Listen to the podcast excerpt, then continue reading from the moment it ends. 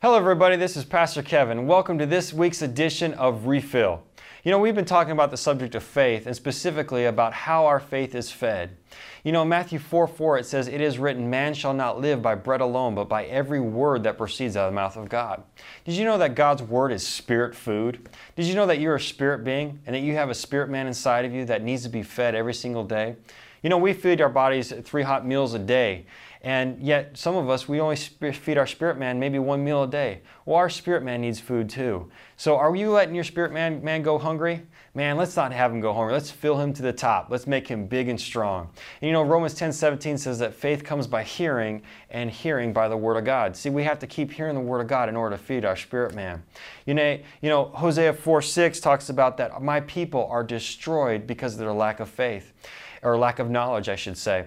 You know, we're destroyed because of our lack of knowledge. Our knowledge in what? The Word of God. And so, you know, the devil wants to destroy you, but God wants you to live victoriously in every aspect of life. I related this morning, but, you know, um, in service this morning, we talked about how we're always hungry. When you're hungry, you want to eat something. Well, your spirit man, a lot of us, our spirit man are, is starving, and we need to feed him to keep him alive so our spirit man doesn't die.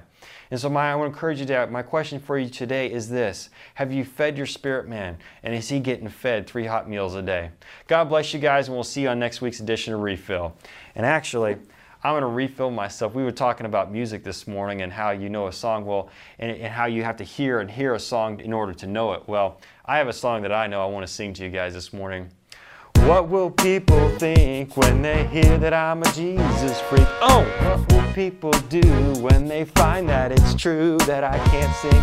What will people think? I'm not sure what they hear that I'm a Jesus freak. I know I can't really sing, but God bless you guys. Love you.